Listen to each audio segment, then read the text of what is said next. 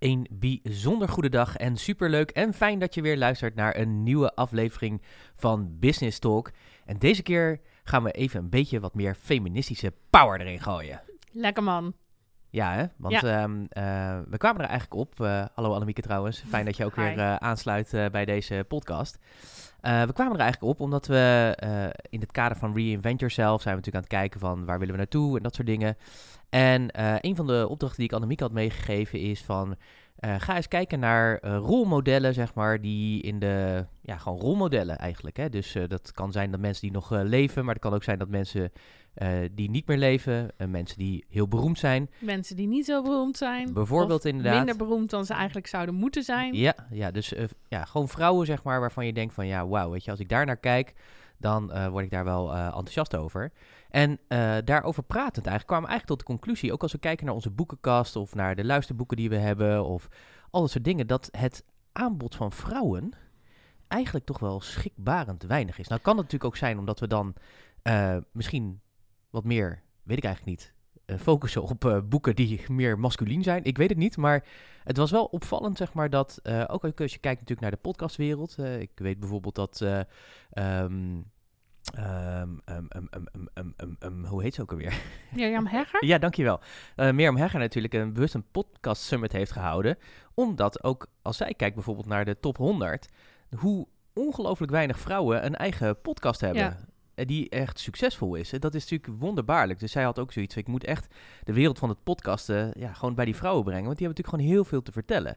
En ehm, ja, toen zeiden we van ja, hier moet het gewoon. Ja, dit, dit moet gewoon gaan veranderen. Dus eh, we gaan in deze podcast gaan we het hier gewoon uitgebreid over hebben over hoe we meer de vrouw kunnen empoweren, eh, zodat we ja, nog meer moois en waarde in de wereld hebben. En ik denk dat het ook goed is hè, voor die mannelijke en vrouwelijke energie. Ik denk dat het ook belangrijk is dat die in balans is. Ik denk dat die de afgelopen jaren ook al een beetje buiten balans is geweest. Ik denk ook als je een beetje kijkt naar eh, bijvoorbeeld het politieke landschap bijvoorbeeld. Hè, je had natuurlijk Trump en Poetin en eh, Erdogan en in Oh, het Venezuela. masculinit- de masculiniteit ja. was all over the place. All over the place, hè? En ik denk zeg maar dat, eh, ja, dat het goed is dat dat weer wat teruggaat in, in balans komt. Nou ja, niet alleen in de politiek, maar ook als je nadenkt over vraag gewoon een aantal willekeurige mensen over wie is voor jou een voorbeeld bijvoorbeeld als ondernemer. En dan komen 9 van de 10 keer toch de Richard Bransons of de Grant Cardones of de eh, al, gewoon dat soort mensen komen naar voren. En dat is natuurlijk super tof, want die zijn ook heel erg eh, eh, ja, de- bepalend geweest. Maar ik hoor bijna weinig, ik denk bijna niemand zeggen: Oh, dat is Sarah Blakely bijvoorbeeld, die Spanx heeft opgericht. Dat is echt gewoon die Wat? vrouw. nou, je weet wel wat dat is. Nee? Spanx. Spanx. Spanx. Spanx zijn eh, van die. is, eh, nou niet, vroeger begon het met corrigerende broekjes en jurkjes voor onder je kleding. Maar Sarah is eigenlijk uitvinder. Zij heeft een bepaalde stof uitgevonden. Eh, die ze gebruikt om, eh, eh, om vrouwen zich fijner te laten voelen in kleding. En ehm, die heeft gewoon in haar eentje een, een, een merk gebouwd. En niet in haar eentje, maar wel met haar gedachtegoed. Wat echt miljoenen waard is. Miljarden. Miljarden. Oh ja, sorry. Nou, nog groter dan ik, dan ik al dacht. En ehm, ja, dat zijn niet... Kijk, ze heeft geen boek geschreven volgens mij. Ze, is wel, ze wordt wel ook eh, door Masterclass, die site, eh, eh, gevraagd om, om te vertellen over ondernemerschap. Maar Ja, ze zit ook wel in, volgens mij, Shark Tank ja, in ja, Amerika. ja, ze, dus, is, dus- ze dus- is er wel. Maar als je kijkt naar, je, als je vraagt wie de, als je mensen vraagt bijvoorbeeld naar Shark Tank, dan is het altijd, oh ja, er zit altijd één vrouw tussen bijvoorbeeld. Of, hoe heette die vrouw van QVC ook alweer? Ja, Laurie Cranier. Ja, ik wil net zeggen, nou, dat, het, het, het, het aanbod is overduidelijk merendeel man. En dat is prima, maar dat mag ook veranderen. En ik weet dat wij ook heel veel luisteraars hebben die geen man zijn. En die ook best wel wat meer power mogen tonen in het pakken van hun podium. En het schrijven van hun boek, of het starten van hun podcast, of het opnemen van hun video's. Want uiteindelijk zijn er evenveel vrouwen die de wereld veranderen, of misschien zelfs nog wel meer, dan, eh, dan mannen. Ja, dat is wel boeiend, hè? Van hoe zou het nou komen dat die mannen toch elke keer weer wat meer op de voorgrond zijn of meer aanwezig zijn? Wat is dat, eh, denk je? Eh, Dat vind ik niet een moeilijke vraag. Dat, als je kijkt naar de geschiedenis, dan zijn vrouwen natuurlijk tot een jaar of zestig geleden werden ze nog net niet weg, ook wettelijk weggezet als, als handelingsonbekwaam, zullen we zeggen.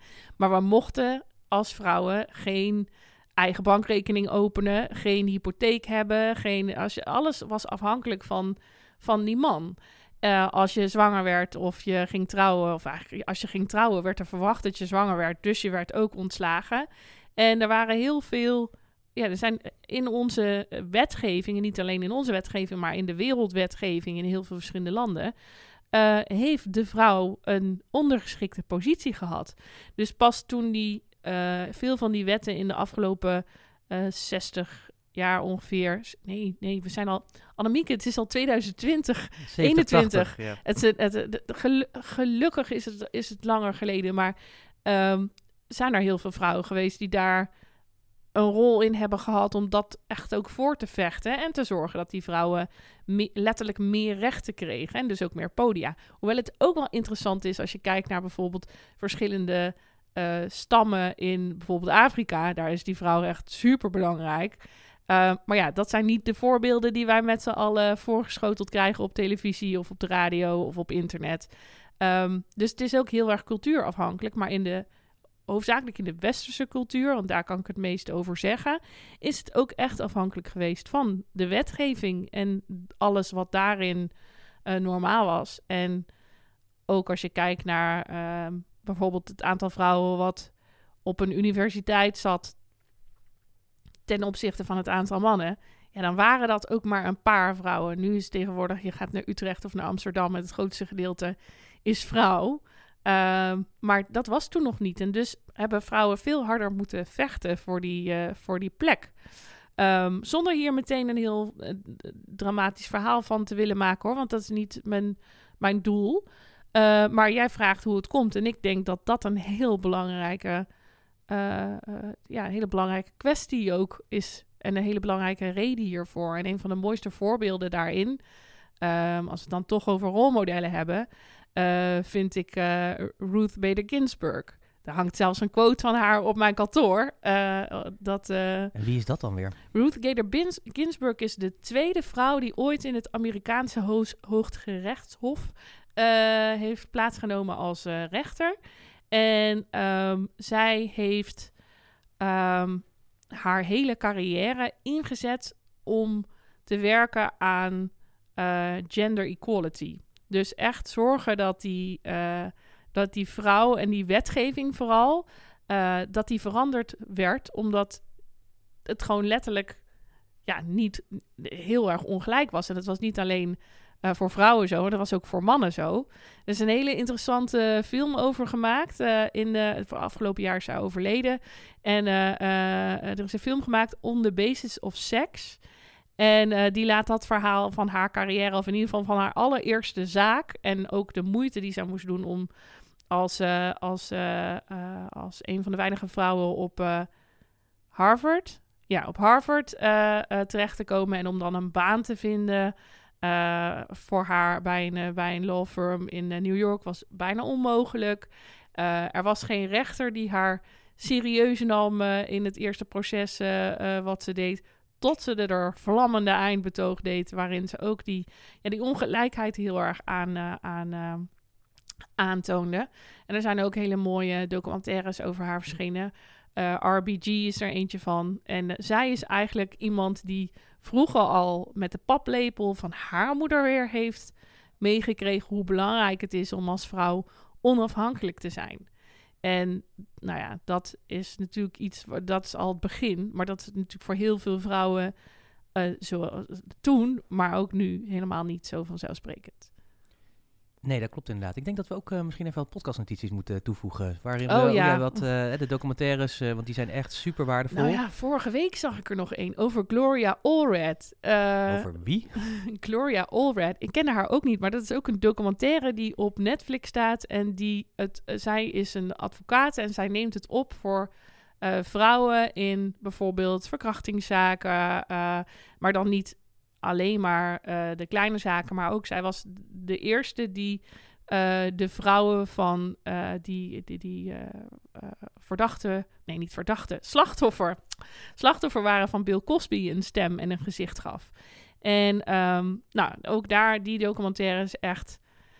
Laat zo zien hoeveel werk er ook nog op dit moment te doen is... eh, als het gaat om die gelijkheid en eh, eh, hoe, eh, ja, hoe scheef die eh, nog is. En hoe je ook heel snel... Ik, ik merk dat ik zelfs denk, ondertussen terwijl ik dit vertel... oh, hij klinkt echt als een feminist... Ehm, en dat is oké, maar hoe snel je ook als in zo'n hoek wordt geplaatst en ook hoe zij eh, echt werd weggezet als, nou ja, weet je, hartstikke leuk, maar je weet als zij het is, dan is gewoon feminisme en heel veel geld, eh, geldzucht. Dan moet je niet te serieus nemen. En eh, nou, ook weer iemand die heel veel veranderd heeft. Bijvoorbeeld eh, het, het homohuwelijk in Amerika is in de staat California gekomen en daarna ook door de rest van het land, omdat zij ieder jaar op 14 eh, februari met twee vriendinnen van haar ehm, een persconferentie organiseerde. En die twee vriendinnen die hadden al nou, een jarenlange relatie en zij vroegen iedere, ieder jaar op 14 februari op Valentijnsdag vroeg, eh, vroegen zij een certificaat aan om te mogen trouwen of toestemming moest je dan bij een van de loket halen. En ieder jaar werd dat afgewezen. En daar was dan alle media bij. En op een gegeven moment nou ja, heeft zij dingen kunnen, eh, kunnen veranderen daarin. En is zij de basis geweest voor het homohuwelijk in, eh, in Amerika. Super mooi. Echt eh, ja, heel inspirerend. Eh, ik vind het ook echt bijzonder, zeg maar, dat je. eh, als je hier naar kijkt, zeg maar, dat er heel veel hele bijzondere vrouwen zijn die echt een mega verschil in deze wereld hebben gemaakt. Waar we eigenlijk ja, weinig tot niets over horen. Hè, ik denk, ja, RBG, zeg maar, dat is natuurlijk echt wel. die heeft het podium wel die heeft gepakt, het podium, maar, die, maar die heeft natuurlijk, dat heeft zij ook gedaan, maar dat is natuurlijk ook opgepakt. Hè, dus er zijn ook allemaal t-shirts van haar en dat soort dingen. Dus zij is echt een brand geworden in die zin. Ja. Maar wat ik wel mooi vind aan haar bijvoorbeeld, is dat zij ging, zij ging nog niet eens zozeer voor de vrouwenkant, maar voor gewoon, Gewoon gelijk, überhaupt gelijkwaardigheid. Hè? Ja. Dus ik weet nog wel dat voor mij een van haar eerste cases was ook, ook volgens mij een alleenstaande man, die dus ook iets van ouderschapsverlof of een, een toelage Zorg, wilde. zorg, hij wilde zijn, eh, iets van de belasting kunnen aftrekken. Oh ja, Wat ging over het inhuren van een zorgverlener voor zijn moeder. En hij mocht dat niet van de belasting aftrekken omdat hij een man was. Alleen vrouwen mochten zoiets van de belasting aftrekken. Dus Ja. dat is natuurlijk super scheef. klopt inderdaad. Maar dat vond ik wel het mooie. Dus zij ging echt voor eh, Equality. equality, zeg Ja, maar. eh, dus ja. dat is echt wel... En eh, dat, ik denk dat dat ook voor mij, het is, een vrouw is echt niet belangrijker dan een man. Mannen en vrouwen zijn wat mij betreft even belangrijk. Het- en het gaat ook om die equality. Alleen omdat er nog heel veel maar er is gewoon nog heel veel eh uitbalans. maar, ongelijk, ja, ja, ja. En, en er zijn dus te veel verhalen die, die niet verteld worden of die niet herdacht wil worden. Ik noem alleen al even de naam Truus en dan weet jij, Truus. Truus. Wie Truus? Vertel even over Truus, Pieter, je weet het wel. Ja, Truus is ook zo'n bijzonder verhaal. Ik ben even haar achternaam eh, kwijt. Ik weet het ook niet, Maar, maar... die gaan we in de show notes even, eh, of in de podcastnotities ook even meenemen. Dat is ook eh, zo'n documentaire volgens mij op Netflix of Prime die we hebben gekeken. NOS. NOS, dat Ja. precies, Op 4 mei. 4 mei. Ehm, dat ging ook over een dame die in het verzet heeft gezeten, maar eigenlijk openlijk. Hè? Dus die gewoon, zij heeft meer dan 10.000 eh, kinderen, jodenkinderen zeg maar, ja, eh, een veilige haven naar eh, eh, Engeland gegeven.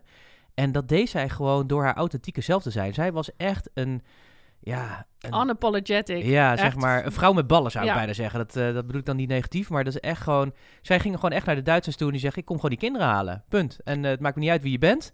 En ehm, ja, zij heeft echt wel voor hooggeplaatste naties, zeg maar... eh, ja, heeft ze echt gewoon eh, gestaan en, en gezegd van jongens, ik neem die kinderen gewoon mee. Jij gaat nu meewerken. Ja, jij gaat gewoon meewerken. Je gaat dit gewoon doen. Zij was ook gewoon. Ehm, ja, wat ik ook zo mooi vond in die documentaire was dat eh, zij had volgens mij eh, wat. eh, hoe zat het ook weer met Prins Bernhard? Die ze toen. Ja, ja, ze had een ambulance Oh, nodig, voor, het rode, voor het nodig. Rode Ja. Kruis. En die was op de autorij, Ja. werd die, stond oh ja, die. zo En- was die weer. Ja, die, die stond op de autorij inderdaad. En ehm, eh, het was van Pon. Hè. Pon is Volkswagen dealer. Ja. Dat was een ambulancebusje van Volkswagen. En zij liep naar Pon toe en die zei gewoon: Ik heb deze bus eh, die, eh, nodig. Sterker nog, die ga je mij geven. Hè, dus echt gewoon zo dinges. En toen zei hij: Nou, nou, nou, hè, me- mevrouwtje. zo, zo werkt dat niet helemaal. En niet voor mezelf, maar Nee. voor het Rode Kruis. Voor het Heel Rode- belangrijk. Voor het Rode Kruis in, in Afrika. Dus deze die, ga ik straks meenemen.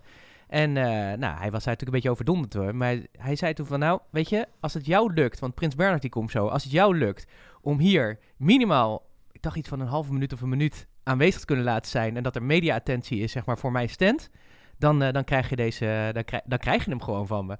En eh, wat zij deed, zeg maar, was toen Prins Bernard binnenkwam lopen, is dat ze gewoon zijn arm in zijn arm haakte en zei: Zo, u gaat even met mij mee. en, liep gewoon, zeg maar, naar de stand van Pont toe. En hij heeft daar ruim vijf minuten gestaan bij die ambulancebus en weet ik veel wat nog meer. En zij kreeg inderdaad die bus mee. En dat is zo unbelievable. Hè? Dus dit zijn van die vrouwen. Daar, ja, gelukkig worden die verhalen naar boven gehaald. Ik wil net zeggen, het is toch een Netflix-documentaire. Dankjewel. Uh, Truus Wijsmuller. En het, hij heet de, de Kinderen van Truus. En uh, ja, nou ja, godzijdank krijgt zo'n vrouw dan alsnog uh, zoveel jaar later een documentaire. Maar je moet zoeken naar die verhalen. Ja, en, en dat vind ik wel bijzonder, want uh, heel veel... Kijk, er zijn natuurlijk heel veel verhalen die wel of niet verteld worden, hè, dus Mhm. dat is even niet. Maar de meeste verhalen die we kennen zijn natuurlijk over het algemeen wel van mannen, zeg maar. Uh, dus daarom vind ik het ook wel zo bijzonder dat...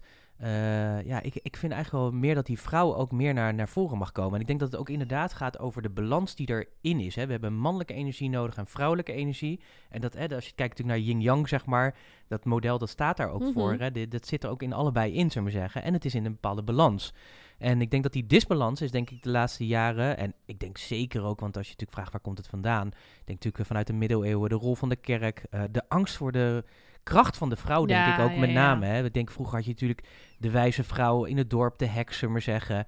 Uh, ja, tegenwoordig uh, in de middeleeuwen is daar natuurlijk een hele andere betekenis aan gekomen. Maar dat zijn eigenlijk gewoon de wijze vrouwen, zeg maar, van uh, ja, de lokale samenleving die echt tot, ja, tot raadgeefsters waren en waarnaar geluisterd werd, zeg maar. En die ook die wijsheid en die, die, wijs, ja, die, ja, die, die wijsheid in zich hadden. En dat, Super bedreigend natuurlijk, ja, dat, als je daar geen vat op hebt. Dat blijkbaar maar weer, hè. Maar het is wel bizar, zeg maar, dat dat zo enorm lang heeft doorgedaan. Want inderdaad wat je zegt, kijk, het is denk ik nog maar 80 jaar geleden dat vrouwen gewoon stemrecht kregen. En inderdaad al die dingen die je net opnoemde, als dat...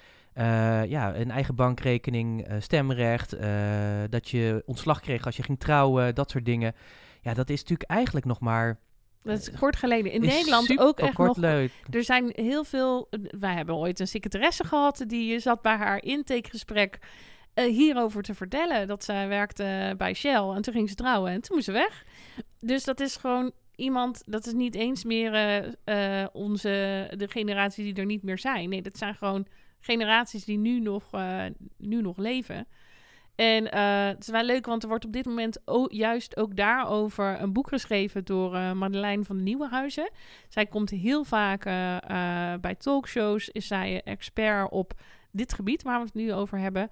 En zij heeft een hele goede Instagram-account, Zijkschrift. En zij is begonnen omdat ze in, in um, tijdschriften zoveel stereotypes zag die niet klopten. Dus bijvoorbeeld, het was altijd, uh, het ging altijd over jou en je vriendje. Terwijl je, uh, als jij met je vriendje in bed ligt, maar misschien lig je wel helemaal niet met een vriendje in bed, maar met een vriendin. Er werd altijd over stereotypes gesproken. En zij is dat gewoon aan de kaak gaan stellen. Um, en onlangs nog, uh, er was vanuit de regering een, een, een, een, story gemaakt. nou, niet de regering, maar er werd een story gemaakt over over uh, uh, vrouwen. En uh, Mona Keizer werd geïnterviewd. En een van de vragen was: Nou, Mona, je hebt vijf kinderen. Hoe combineer je dat nou allemaal? Ja, hartstikke leuk. Maar aan heel veel mannen wordt dat soort, worden dat soort vragen niet gesteld. En zij is een boek aan het schrijven op dit moment. En daarvoor is zij allemaal oma's aan het interviewen van mensen. Die inderdaad ontslagen werden. of die niet die rechten hadden die wij hier nu hebben vandaag. Dus ja, heel interessant ook om die verhalen te lezen uh, als het uitkomt. Dus ga volgen ook Zijkschrift. Um, want zij is echt ook een, uh, ja, een voorvechtster uh, op dit onderwerp. En niet alleen feminisme, zullen we zeggen, als in de vrouw moet belangrijker worden. Maar vooral ook hier gelijkheid. Het maakt niet uit, maar gelijkheid. Ja, ik denk, ik denk dat dat heel belangrijk is, zeg maar. Ik heb dat ik, ik vind het ook verbazingwekkend, ook als ik gewoon kijk bij... Uh, want kijk, door basis van gelijkheid is er ook gelijkwaardigheid. Dus ook zeg maar gelijkwaardigheid in financiën, gelijkwaardigheid in... Ja, in, eigenlijk in alles. Uh, en daardoor ontstaat ook zelfstandigheid. En ik denk dat er dan ook een betere balans is, zeg maar, in de relatie en dat soort dingen. En ik vind het echt verbazingwekkend, zeg maar, om gewoon te zien, ook bij heel veel van onze klanten nog, zeg maar, waar... Uh, en ook veel mensen die we spreken, dat die financiële ongelijkheid er ook is... En dat de vrouw, zeg maar, toch... En misschien is dat wel ook eh, onderdeel van... eh, onderdeel van... Onderdeel van... Onderdeel van... Onderdeel... Mijn computer valt uit. Oh nee, hij doet het nog. Ehm, is het dat ook onderdeel van... eh, misschien... Ja, het, zeg maar het innerlijke van je vrouw zijn en de zorgtaken en dat soort dingen. Maar het valt me heel vaak op, ook als wij bijvoorbeeld met een klant zitten en een van hun kinderen is ziek, is dat ze dan vaak de afspraak afzeggen omdat ze de zorg nemen voor dit kind. En dan vraag ik ook wel eens, maar kan je partner hier niks aan doen? En dan zegt nee, nee, die, eh, die heeft een Die belangrijk... werkt. Die werkt, of die heeft een belangrijke vergadering of dat soort dingen. En dan denk ik, ja, ja, hoe dan, hè? Weet je, je Ja, hebt maar ook op het moment dat zo'n vrouw. eh, dat, kijk, onze klanten gaan natuurlijk allemaal veel meer verdienen met hun bedrijf. Ehm, dat is zeker waar, ja. Maar op dat het moment dat, ge- dat dat gebeurt, levert dat ook gewoon heel vaak frictie op. klopt inderdaad. Want dan, dan ontstaat er ook weer een disbalans in, in, in dat gezin, zullen we zeggen. En die partner moet daar dan ook vaak weer aan wennen dat er dus meer gelijkwaardigheid is. Of zelfs weer Dat je vrouw meer verdient, dan, dat je zelf eh, hebt. En eh, ik vind dat zo van, fascinerend, zeg maar, om te zien, zeg maar, hoe dan ja, systemen dan blijkbaar uit balans raken en eh, hoe dat is. Maar ik denk dat... Terwijl je eigenlijk, je zou je vrouw toch het beste gunnen, Ja, of je partner, het maakt toch geen, ik zou denken, het maakt toch niet uit, zeg maar. Kijk, als jij gewoon die miljoenen binnenhaalt eh, voor ons en ik hoef dat niet te doen, dan, eh, van, eh, ja, dan ga ik wel, weet ik veel wat. Koffietijd te kijken met de buurvrouw. Dat, vind ik wel heel generaliserend weer. Nou, volgens dit, eh. mij heb je dat zelf bedacht dat je dat ooit wilde. Hè? Dat, nee, maar dit is, ik denk dat wij, en voor de luisteraars die dat niet weten, wij zijn ook een setje. Dus ook niet alleen zaken, maar ook privé zijn wij aan elkaar verbonden. En ik denk dat ik echt ook wat dat betreft een van de weinigen ben met een partner die er zo in staat, zoals jij. Die echt voor die gelijkwaardigheid is, voor die onafhankelijkheid is. En niet alleen financieel, maar ook in wie doet wat in huis. Of eh, eh, gewoon, je bent beide gelijk. En het maakt niet uit of je nou een man of een vrouw bent. Het maakt niet uit als ik succesvoller zou zijn dan jij. Of, want, Graag zelfs. ja, nou ja, want het gaat erom dat je beide doet waar je gelukkig van wordt. Het gaat erom dat je alle twee tot je recht komt als mens. En Precies, dus er is ook geen, geen goed of fout erin hoor. Want ik ken ook gewoon een eh, hele gewoon een succesvolle ondernemer. En zijn vrouw is echt fulltime moeder. Maar dat is ook echt haar talent, ik maar ja, zeggen. maar dat is Het ook, dat, mag, dat precies. mag ook, hè? Dus het is ook niet, niet dat het verkeerd maar het gaat heel vaak om de... be- het is heel vaak onbewust, we maar zeggen, in de ja, ongeschreven regels of in het systeem, dat het, dat het zo is. Terwijl eh, juist, eh, denk ik, het een bewuste keuze moet zijn, zeg maar. Dat het niet vanzelfsprekend moet zijn dat, omdat een man, zeg maar, meer verdient of een belangrijkere baan Wat heeft... wel dus vaak nog is, Dat hè? Mannen ja, zeker, zeker, zeker. En dat is, eh, ja, dat is natuurlijk ook, dat is ook iets natuurlijk wat echt rechtgetrokken moet gaan worden. Ehm, maar ik denk dat dat ook ja, gewoon belangrijk is dat het zeg maar die balans heeft en dat je dus ook met elkaar daar bewust over hebt. Wij hebben het daar natuurlijk ook wel eens eh, bewust over, zeg maar, dat je eh, ja, de ene keer haalt de een wat meer klanten binnen, de andere keer de ander. Weet je, en dat maakt in principe ook helemaal niet, niet uit, want dat is natuurlijk ook als je het daar met elkaar over hebt. Want ja, soms heeft de ander gewoon even meer tijd nodig om eh, misschien even wat meer naar binnen te zijn of wat te ontwikkelen. Hè. Jij ontwikkelt, hebt ook heel veel van onze programma's ontwikkeld. Ja, dan heb je daar gewoon meer tijd voor nodig. En ja, dat betekent gewoon dat iemand anders wat anders moet gaan doen, zeg maar. En als je dat Ja, met elkaar Dus overleg. overleg, eh, heb daar overleg over. En heb het daar dus ook over. En, en heb het ook gewoon eens een keer met je partner erover. eh, hoe zou je het vinden als ik, eh, als ik meer dan jou zou gaan verdienen? Gewoon Ja. zo'n vraag, gewoon eens een keer met elkaar in een boswandeling. Gewoon eens over hebben. Van hoe, stel dat het gebeurt, wat zou dat voor je doen? Of, en dat vond ik ook interessant, er was pas een, eh, een vriendin van mij en die vroeg aan haar man, hoeveel mag ik eigenlijk van jou verdienen? Gewoon letterlijk niet eens, mag ik meer dan jij verdienen, maar hoeveel mag ik van jou verdienen? En die zei op een gegeven moment, nou ja, op een gegeven moment is het toch ook gewoon wel goed, want dan heb je geen tijd meer voor mij. En, eh, dus er is ook een bepaald eh, beeld van, eh, als je wel heel succesvol wordt, dan ben jij er niet meer voor mij. Of, eh, en dat, dit is niet eens iemand die kinderen heeft om voor te zorgen. Of, maar gewoon alleen al dat er iemand anders dus is die een plafond legt op wat jij zou mogen verdienen. Of hoe ver jij zou mogen groeien met je bedrijf. Ja, en, en je ziet dus zeg maar al wat, wat eh, hoe dus... eh, kijk, hier wordt die vraag gesteld en komt het aan het licht. Maar heel Maar de veel meesten hebben het er niet over. hebben het er niet over. Dus onbewust, zeg maar, zijn dit natuurlijk wel de systemen en de mindset eh, en, en, en de overtuigingen die de ander heeft. En dat gaat natuurlijk conflict opleveren. Mhm. Want als je het daar dus niet over hebt en het gebeurt, ja, eh, precies hè. Dus de angsten die je hier hoort, Het zijn misschien wel reële angsten, maar het is goed om, er, om het daarover te hebben. Uh, want dan kun, je, dan kun je er met elkaar ook voor zorgen dat die angsten dus niet reëel zijn.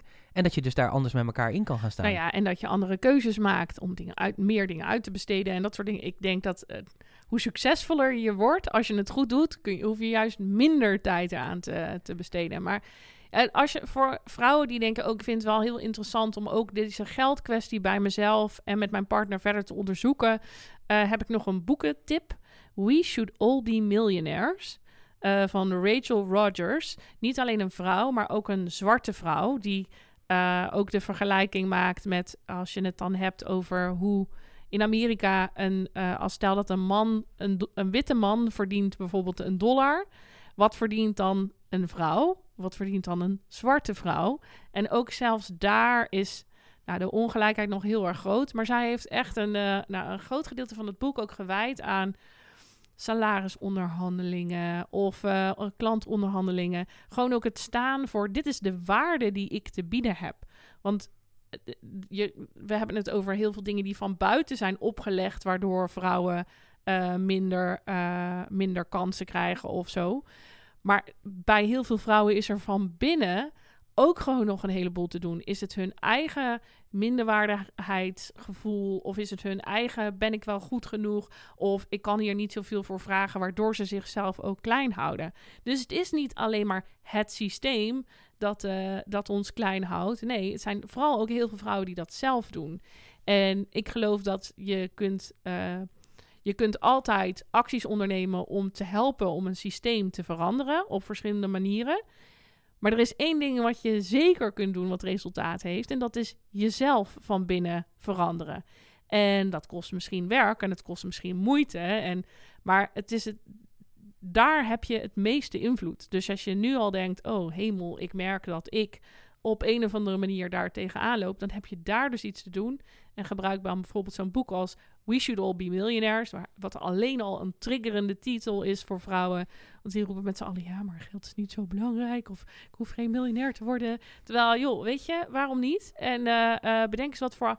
Als je kijkt naar wat vrouwen met geld doen en wat mannen met, met geld doen, wat ze verdienen is er ook onderzoek gedaan dat vrouwen Tuurlijk hou je een, een, een bedrag voor jezelf om leuke dingen mee te doen. Maar vrouwen zijn eerder geneigd om ook de community om zich heen uh, mee te nemen in hun financiële succes. Dus die kijken ook eerder uh, naar: oké, hoe, hoe, kunnen, hoe, kan hier, hoe kan ik hier niet alleen van profiteren, maar hoe kunnen hier allemaal van profiteren? En in het Engels is daar een mooie quote voor. Komt weer met de quote: A rising tide lifts all boats. Dus op het moment dat er één vrouw, en zeker in de zwarte uh, gemeenschap, één vrouw succesvol wordt, dan neemt ze haar hele community mee omhoog. En uh, alleen al daarom, omdat je daar gewoon dat soort dingen kunt doen. Maar joh, al geef je het allemaal uit aan Prada, zoals moet je zelf weten. Uh, maar het geeft je zoveel meer mogelijkheden dan je in eerste instantie misschien denkt. Waardoor je gewoon zelf ook veel meer kunt betekenen uh, dan je in eerste instantie bedacht had. Ja, en ik denk, ik denk dat we daar dus ook te weinig over nadenken. Van dat, dat je dus daarmee dus ook meer kan betekenen dan, dan dat je in eerste instantie over nadenkt. Als we gewoon even naar onszelf kijken. Hè. Mijn vader die heeft, uh, die heeft dementie. Uh, die gaat het wat minder mee. Ja, er is heel veel zorg mogelijk. maar dan kom je natuurlijk wel in gestandardiseerde zorg. En dat betekent, zullen we zeggen, dat als je thuiszorg hebt, dat je mee moet in een systeem. En eigenlijk wil je dat niet. Hè? Eigenlijk wil je gewoon dat uh, als ze om negen uur zeg maar klaar zijn met ontbijten, dat er dan iemand is die mijn vader helpt douchen. En niet om half acht of om elf uur, omdat het nou eenmaal zo in het systeem past. Uitkomt, omdat de mensen er. Dus alleen al daarom bijvoorbeeld zou het voor mij al interessant zijn om gewoon, uh, ja, gewoon te kunnen verdienen, meer te kunnen verdienen, zodat je ook gewoon kan zeggen, nou weet je wat, dan huren we toch gewoon een private nurse in en die gaat het gewoon regelen. En dat soort dingen, hè, dat zijn gewoon dat is zo'n voorbeeld, zullen we zeggen. Daar, daar, dacht ik ook nooit over na. En nu word je ermee geconfronteerd en denk je, ja, alleen dat is al de reden, zeg maar, om gewoon dat te doen. Maar bedenk ook, door dat te doen, uh, heeft, heeft, mijn vader en mijn moeder, die hebben veel meer rust. Wij hebben meer rust. Uh, die mevrouw heeft haar werk. Die kan ook weer voorzien, zeg maar, daarin. Dus alleen het ripple effect, zullen we zeggen, van zo'n keuze is gewoon ongelooflijk. Ja. En ik denk zeg maar dat, dat precies wat jij ook zegt, dat het ook heel veel over dat innerlijke work gaat. Dat is sowieso iets. En ik denk dat wij mannen daar ook heel veel nog in te doen hebben. Ja, ja, ja. Dat we de angst zeg maar die we hebben voor de kracht van de vrouw en veel meer die feminine kracht, zullen we maar zeggen, dat we die veel meer mogen ontarmen. En ik denk juist zeg maar als dat meer samengaat, eh, d- dat we dan ook kunnen bedenken. Ik, dat is een mooi, ik had van eh, vorige week een klant die zei 1 in 1 is 3000. En ik geloof daar ook echt in, zeg maar. Dat als we dat meer ook als man gaan doen, dat we meer ons bewust zijn, zeg maar, van onze masculine kant. En dat we daar ook, zeg maar, meer toelaten over hoe zou het voor ons zijn als we meer vrouwelijke energie bij ons hebben of om ons heen vergaren, zeg maar, om die balans ook gewoon goed te hebben. Ja, dan, dan klopt het ook. Want ik denk ook dat ook dat is een balans die we nodig hebben. Hè? Net zoals dag, nacht, eh appvloed, zullen we maar zeggen. Het zijn allemaal van die wetmatigheden die er gewoon zijn. En dat is hier denk ik ook in. En ehm, ja, dus, dus ga ook dat innerlijke work doen. En ik denk ook, dat zie ik ook bij onze klanten die dat doen.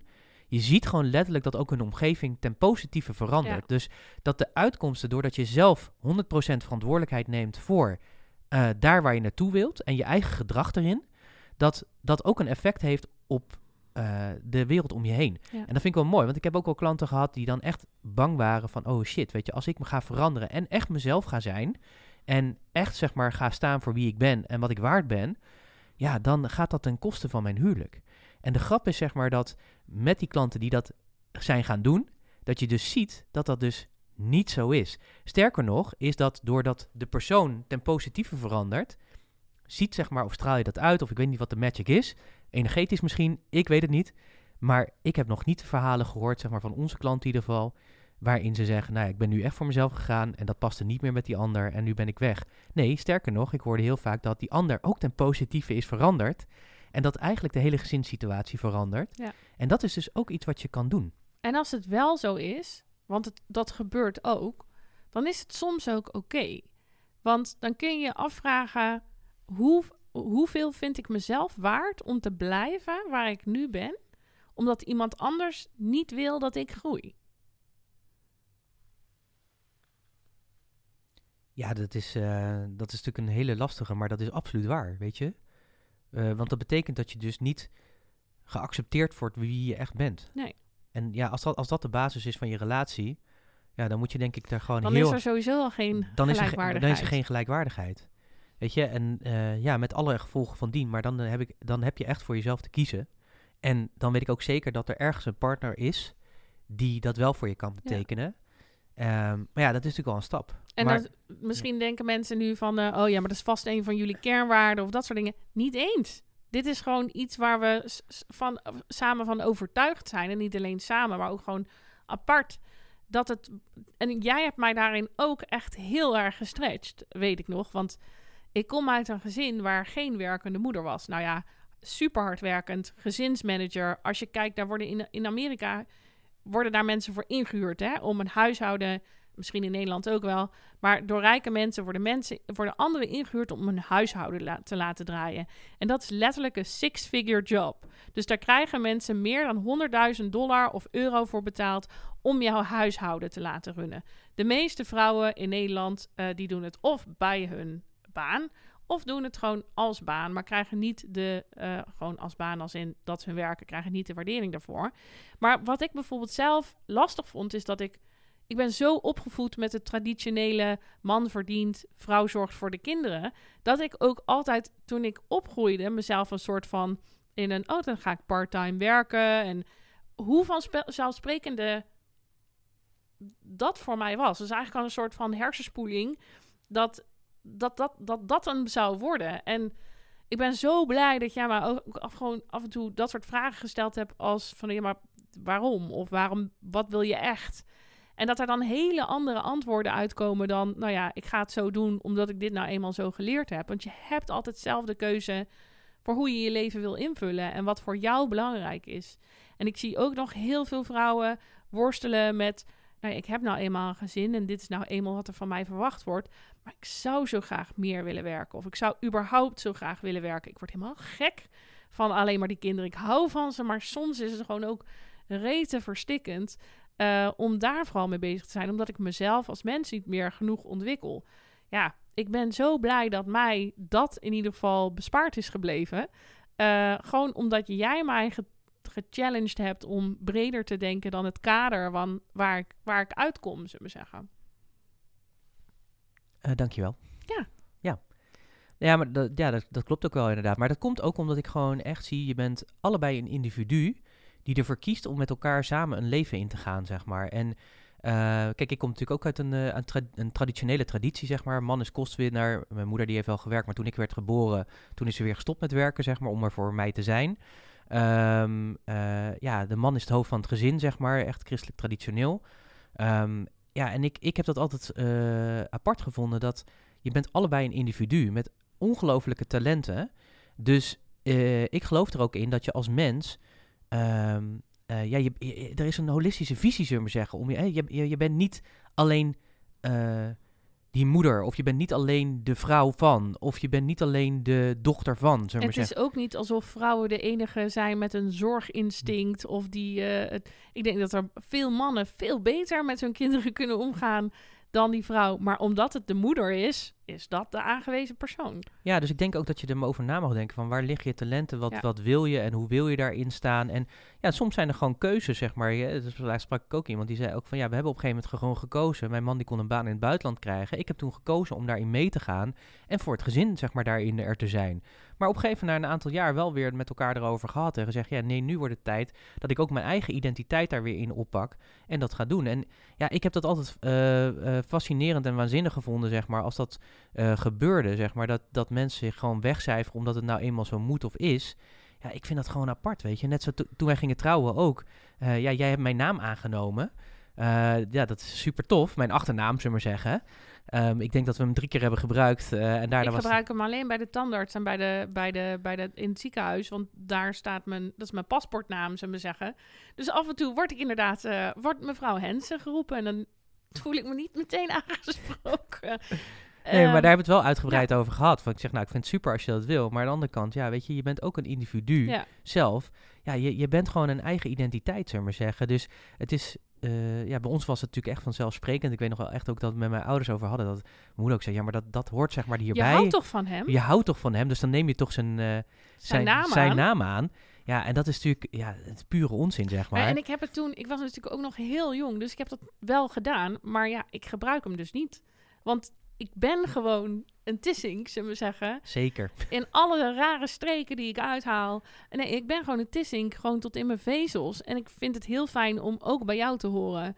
Um, en als wij kinderen krijgen ooit, dan uh, uh, vind ik het fijn dat ik wel ook wel dezelfde achternaam heb. Want dat vind ik ook gewoon wel mooi. Alleen, ja, ja ik, ik voel, I don't feel the need to use the, the last name. Nee, ik zou het ook maar heel je, raar vinden. Dat zeg is maar. ook ja. gewoon echt letterlijk, je bent dat individu. Juist. En uh, Dus ik denk dat dat ook de boodschap is, zeg maar, van, de, van deze podcast. Ja. Is van, je bent gewoon een individu met je eigen talenten, je eigen pad, zeg maar, ook erin. En durf gewoon daar bewust voor te kiezen. Ik denk dat dat ook, denk ik, een hele belangrijke is van... Wat ik heel vaak zie, is dat mensen niet bewust kiezen, omdat ze gewoon... Ja, het, het gaat nou eenmaal zo, zeg maar. Je komt, zeg maar, uit je studie, je gaat dan samenwonen of trouwen of whatever. Uh, er komen dan eventueel kinderen, uh, de carrière paden lopen dan. Ja, heel vaak is het zo dat de vrouw dan parttime gaat werken. Weet je, het is gewoon. En voor je het weet, zeg maar, ben je gewoon uh, 50, 60. En is dit gewoon het ingesleten patroon. En ik denk dat dat is, zeg maar, wat we je mee willen geven. Van denk gewoon eens bewust na wie ben je? Wat is je eigen identiteit hierin? Welke kwaliteiten heb je? En hoe zou je het idealiter willen hebben? Hè? En heb het daar gewoon eens uh, met elkaar over. En, laat, en ga jezelf laten zien. Want we, be we, begonnen natuurlijk met dat er zo weinig vrouwen ook echt zichtbaar waren. Ga jezelf laten zien. Ga je niet meer verschuilen. Denk niet, er is geen ruimte voor. En ik, ik vind het wel mooi om sowieso... Uh, kijk ook echt even in de podcastnotities... want ik ga daar nog een reeks boeken in zetten... Met, uh, die je zou kunnen lezen om ook dat innerlijke werk... Uh, te kunnen doen. Maar ik wil hem afsluiten met een quote van uh, Ruth Bader Ginsburg. Uh, die zei, en zij vertelt daarin wat haar moeder haar leerde. Dus haar moeder, we hebben het over meer dan 100 jaar geleden, hoe revolutionair die vrouw al dacht. Zij zegt, my mother told me to be a lady. And for her, that meant to be your own person. Be independent. Dus Waar je anders zou hebben gedacht, be a lady betekent zeg ja en amen en eh, zorg goed voor je kinderen en voor je man, betekent het in dit geval, jij bent een individu. Wees zelfstandig en, en kies voor jouw persoon. Want daarmee eh, eh, ben je ook een, een voorbeeld voor de rest. Ja, ik heb hier niks meer aan toe te voegen. Hartstikke mooi. Ehm, download de podcastnotitie zou ik zeggen. Laat je, laat je inspireren. En ehm, ja, ik hoop dat je vanuit deze inspiratie ook echt gaat staan voor wie je bent. Ja. En dat je gewoon, ja, gewoon zichtbaar durft te zijn. En ook op te staan, zeg maar, op het moment dat je ook merkt dat je achtergesteld wordt. Of dat je het gevoel hebt van, hé, hey, eh, ook als mensen opmerkingen maken, hoe snel is er niet een grapje gemaakt of een, een, een dingetje die eigenlijk gewoon denigerend is. Hè? En dat doen we dan altijd met een lach eh, af. Maar durf daar ook voor te gaan staan, zodat we ook die balans... Hè? Tuurlijk, humor altijd goed, maar heel vaak gaat het ook bewust, onbewust... eh, op in een dus grap zit een kern van waarheid, Ja. wordt soms gezegd. ja, dat is wel waar inderdaad. Eh, maar het is ook zeg maar de manier waarop het eh, wordt gebracht ja, en wat de bedoeling is en de intentie van de persoon die het brengt. En heel vaak is die intentie niet positief. Nee, maar daarom, ook al wordt het afgedaan als een grapje, heel vaak meent zo'n persoon het wel serieus. Dus, Yes. maar goed, ehm, Ehm, ja, dankjewel voor het luisteren. Eh, ik hoop dat het een, eh, een, een waardevolle podcast eh, voor je is. Met name voor, nou ja, ik hoop voor zowel mannen als vrouwen, zeg maar, dat, dat je hier wat uit leert en in geïnspireerd bent geraakt. Eh, mocht je willen reageren op, eh, op deze podcast, dat kan natuurlijk via alle social media kanalen. We zijn overal nergens eh, te vinden. En je mag ook altijd persoonlijk reageren. Stuur een mail naar support.puurst.nl. Altijd leuk om van je te horen en daar reageren we zeker op, op terug. En ken je anderen waarvan je denkt, ja, die moeten deze podcast ook luisteren? Dan van harte uitgenodigd natuurlijk om de podcast te delen met die persoon of in je eigen social media kanalen. Heel erg dankjewel daarvoor voor spreading the love. En eh, ja, rest ons niet meer dan te zeggen tot een volgende. ja, en eh, heel veel succes.